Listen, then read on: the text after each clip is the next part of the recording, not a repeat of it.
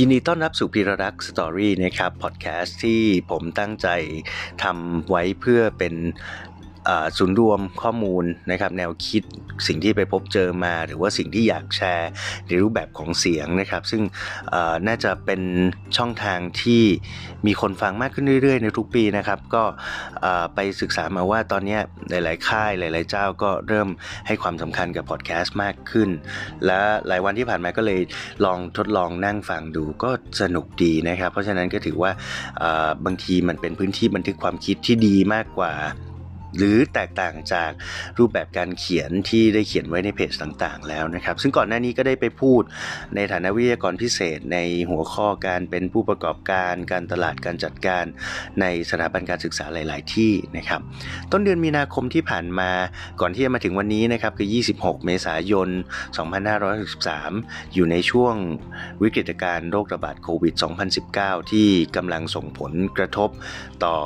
สังคมเศรษฐกิจและการสาธารณสุขไปทั่วโลกรวมถึงประเทศไทยอย่างรุนแรงนะครับก่อนหน้านี้แค่เดือนเดียวก็คือต้นเดือนมีนาคมเนี่ยเมืองได้รับเกียรตินะครับได้รับโอกาสไปรับเชิญไปบรรยายที่สถาบันการจัดการปัญญาภิวัฒน์ศูนย์การศึกษานอกที่ตั้งที่จังหวัดเชียงใหม่นะครับในหัวข้อดิจิทัลเทคโนโลยีและโลกธุรกิจนะครับและที่ต่อมาก็ได้รับเชิญไปพูดที่สถาบันปัญญาภิวัฒน์เหมือนกันแต่ว่าเป็นศูนย์การศึกษานอกที่ตั้งจังหวัดลำปางหัวข้อเดียวกันนะครับก่อนหน้านั้นในช่วงเดือนกุมภาพันธ์เนี่ยก็ยังรู้สึกว่าเตรียมข้อมูลเตรียมอะไรได้แล้วโควิดก็เริ่มเข้ามาในประเทศไทยแล้วเริ่มรู้สึกว่าเฮ้ยมันมีผลกระทบมากกว่าที่เราคิดนึกถึงตอนกุมภากับมีนาเนาะไม่ใช่นึกถึงตอนเมษายนนี้เราเห็นเห็นทุกอย่างแล้วนะครับตอนนั้นตอนนั้นรู้สึกว่ามีผลกระทบมากกว่าที่เราคิดตอนไปสอนเนี่ยเขาก็ยังลังเลกันอยู่ว่าเอ๊ะจะสอนไม่สอนจะอะไรยังไงแต่ตอนที่เชียงใหม่เนี่ยก็คือไปสอนนะครับยังเป็นอาทิตย์สุดท้ายที่ได้ไปสอนเป็นรูปแบบเห็นหน้าเห็นตาการสอนสดในห้องเรียนนะครับที่สถาบันแต่ว่าเขาก็มีมาตรการในการคัดกรองมีการตรวจวัดไข้มีการดูอาการต่างๆนะครับก่อนที่จะเข้าไปสอนผ่านมาอีกแค่อาทิตย์เดียวเนี่ยคำสั่งจากสถาบันเขานะครับก็สั่งให้แต่ละหน่วยการเรียนใช้วิธีการสอนในรูปแบบออนไลน์ซึ่งก็ถือว่าอาทิตย์ผ่านไปอีกอาทิตย์เดียวเนี่ยก็ต้องมาเรียนรู้เรื่องกระบวนการวิธีการในการใช้สื่อเครื่องมืออุปกรณ์โปรแกรมต่างๆให้ให้ใช้งานผ่านไปได้รวมถึงต้องเปลี่ยนพฤติกรรมตัวเองด้วยเพราะว่าปกติในการไปบรรยายหรือไปสอนหน้าชั้นเรียนเนี่ยมันก็จะมีความรู้สึกแตกต่างกับการมานั่งพูดหน้าไมค์แล้วก็หน้าคอมพิวเตอร์พอสมควรอยู่เหมือนกันนะครับเรื่องราวในวันนั้นประจวบเหมาะเป็นโชคดีนะครับว่าดิจิทัลเทคโนโลยีและโลกธุรกิจเนี่ยเป็นหัวข้อที่เกี่ยวข้องและมีตัวอย่างทั้งเล็กและใหญ่เนี่ยให้เห็นได้ในปัจจุบันเยอะมากนะครับเยอะมากและเยอะขึ้นเรื่อยๆซึ่งเราน่าจะแบ่งโลกออกเป็นสามช่วงเนาะคือช่วงที่สำหรับช่วงนี้นะครับ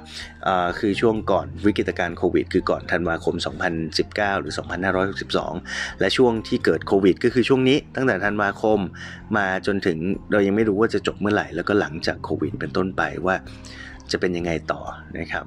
ก็น่าศึกษาเหมือนกันตรงนี้น่าจะเป็นเส้นหนึ่งในประวัติศาสตร์โลกที่ถือว่าเป็นเส้นแบ่งที่สำคัญเส้นหนึ่งนะครับก็วันนั้นมีมีเวลาอยู่กับนักศึกษาได้พูดกันก็คือเซกชันละสามชั่วโมงนะครับก็จะเอาเนื้อหาในวันนั้นมาค่อยๆสอยย่อยเป็นหัวข้อหัวข้อนะครับแต่ว่าที่จะมาพูดวันนี้ก็เป็นอินโทรดักชันก่อนที่จะเข้าสู่เรื่องของดิจิทัลเทคโนโลยีแล้วก็ Business World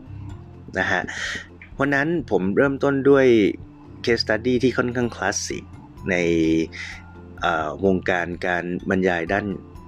บริหารธุรกิจการตลาดหรืออะไรก็ว่าไปเนี่ยนะฮะก็คือเคสของ Nokia Nokia เนี่ยถ้าใครจำได้เกิดยุคเดียวกับผมคือในปีช่วงประมาณสองพันห้าร้อยสี่สิบสามถึงสองพันห้าร้อยสี่สิบห้าช่วงนั้นน่ะเป็นช่วงที่พีคสุดๆและของ Nokia ก็คือเป็น Nokia ครองความเป็นเบอร์หนึ่งของโลกนะครับในด้าน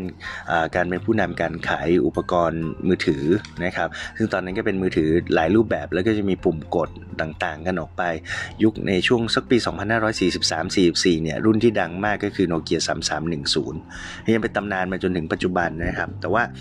เค เคสสตัดดี้ที่เราได้ฟังกันมาในระยะเวลา ห้าถึงสิบ ปีที่ผ่านมาคือเรื่องของการล่มสลายของบริษัทโนเกียบริษัทโนเกียเนี่ยจากตอนนั้นที่เป็นเบอร์หนึ่งของโลกแล้วไม่มีใครมองภาพออกเลยว่าสักวันหนึ่งยักษ์ใหญ่ขนาดนี้นะครับจะล้มลงได้อย่างไรถ้าไปพูดเมื่อตอนปีสองพันห้าร้อยสี่สิบสี่ว่าในอีกสิบปีโนเกียจะกลายเป็นผุยผงตอนนั้นคนคงหัวเราะและก็ไม่เชื่อนะครับแต่ว่าปัจจุบันเกิดขึ้นแล้วทุกคนเห็นแล้วในสิ่งที่เราเห็นไปแล้วเราก็จะไม่ได้รู้สึกตื่นเต้นอะไรมากไปกว่านั้นนะครับแต่ว่ามันก็น่าศึกษานะว่าทำไมโนเกียถึงล้มลงได้ถ้าใครจำได้เนี่ยช่วงเปลี่ยนผ่านจากโนเกียมาเป็นสิ่งที่เทคโนโลยีมือถือปัจจุบันใช้กันก็คือสมาร์ทโฟนเต็มรูปแบบแล้วก็พัฒนาขึ้นเรื่อยๆเนี่ยจุดเปลี่ยนก็คือจุดที่ Apple Apple นะครับออกผลิตภัณฑ์ซิปจ็อบส์เนาะออกผลิตภัณฑ์ iPhone ขึ้นมาในรุ่นแรกๆที่ไม่มีปุ่มและสามารถทำงานได้หลายอย่างมากขึ้น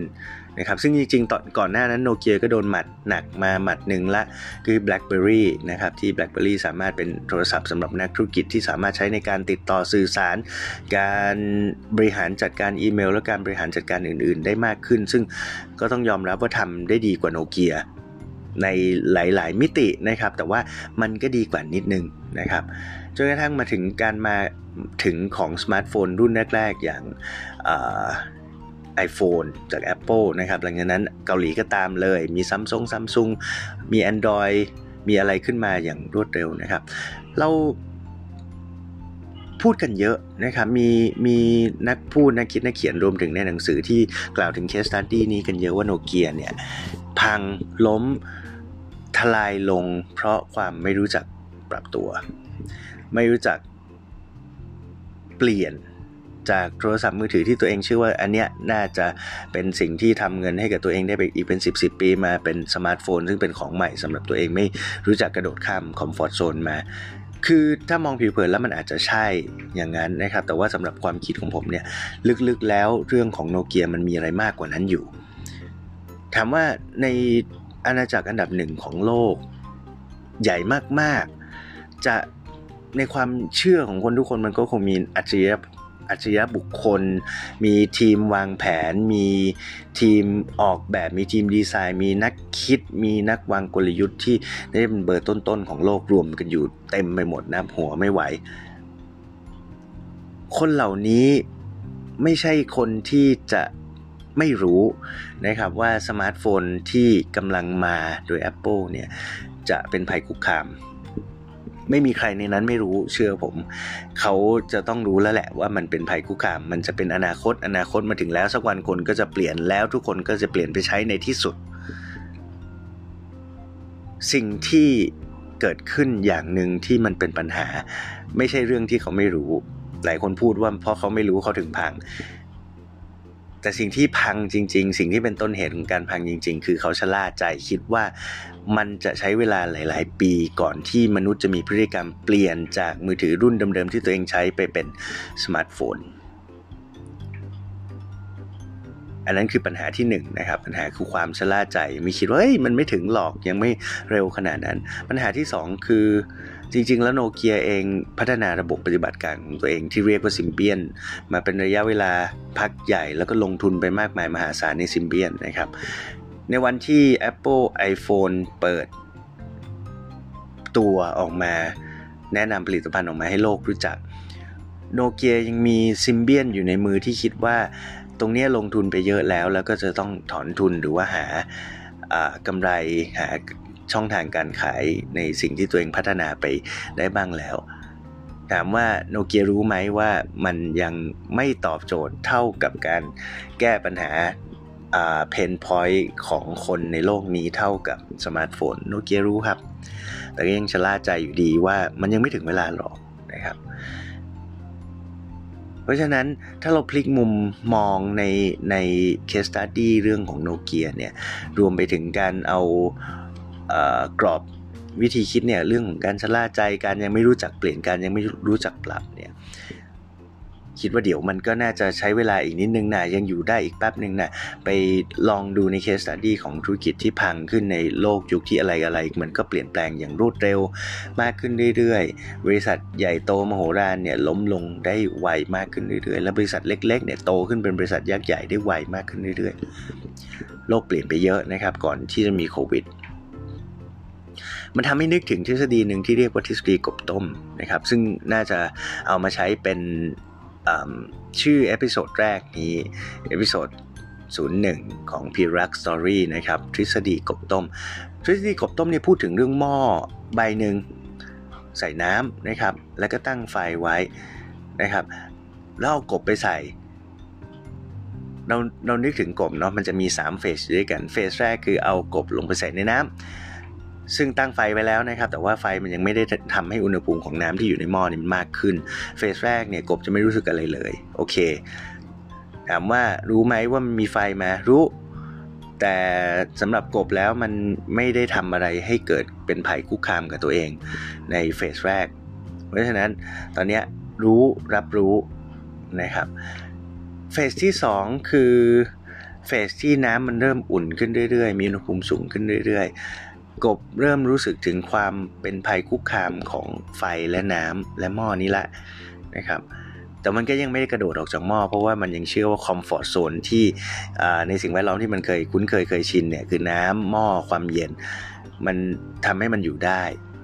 ไม่น่าจะมีปัญหาอะไรหรอกนะครับก็ยังอยู่ไปอันนี้คือเฟสที่สองเฟสที่สองเนี่ยเป็นเป็นเฟสที่เป็นปัญหา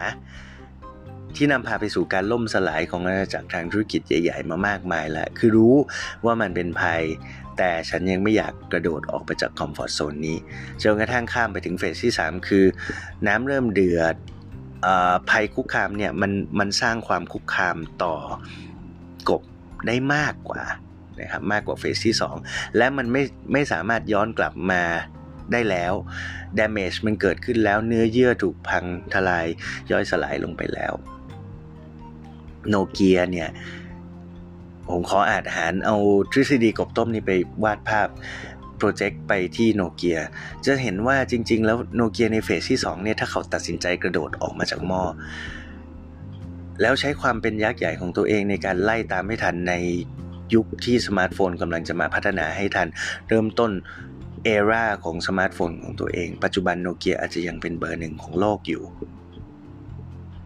หรือไม่ก็ยังอยู่ในกลุ่มที่มีการแข่งขันอยู่ไม่ใช่การระหกระเหตุปิดบริษัทให้คนนั้นมาซื้อเริ่มต้นใหม่ในรูปแบบที่ไม่มีใครมองเป็นคู่แข่งขันแล้วนะครับเช่นกันนะครับในยุค ของโควิด สิบเก้า นะครับเรากำลังเห็นสิ่งที่เกิดขึ้นในโลกนี้เต็มไปหมดบางอย่างเรารู้เราสัมผัสได้ว่ามันเป็นภัยถ้าสัมผัสได้ว่ามันเป็นภัยควรจะต้องทำการวิเคราะห์เสมอว่าตัวเราเองสังคมของเราครอบครัวโลกธุรกิจที่อยู่รอบตัวหรือว่าพื้นที่สถานที่ทำงานคนที่เกี่ยวข้องกันเนี่ยจะได้รับภัยกระทบคุกคามในอนาคตหรือไม่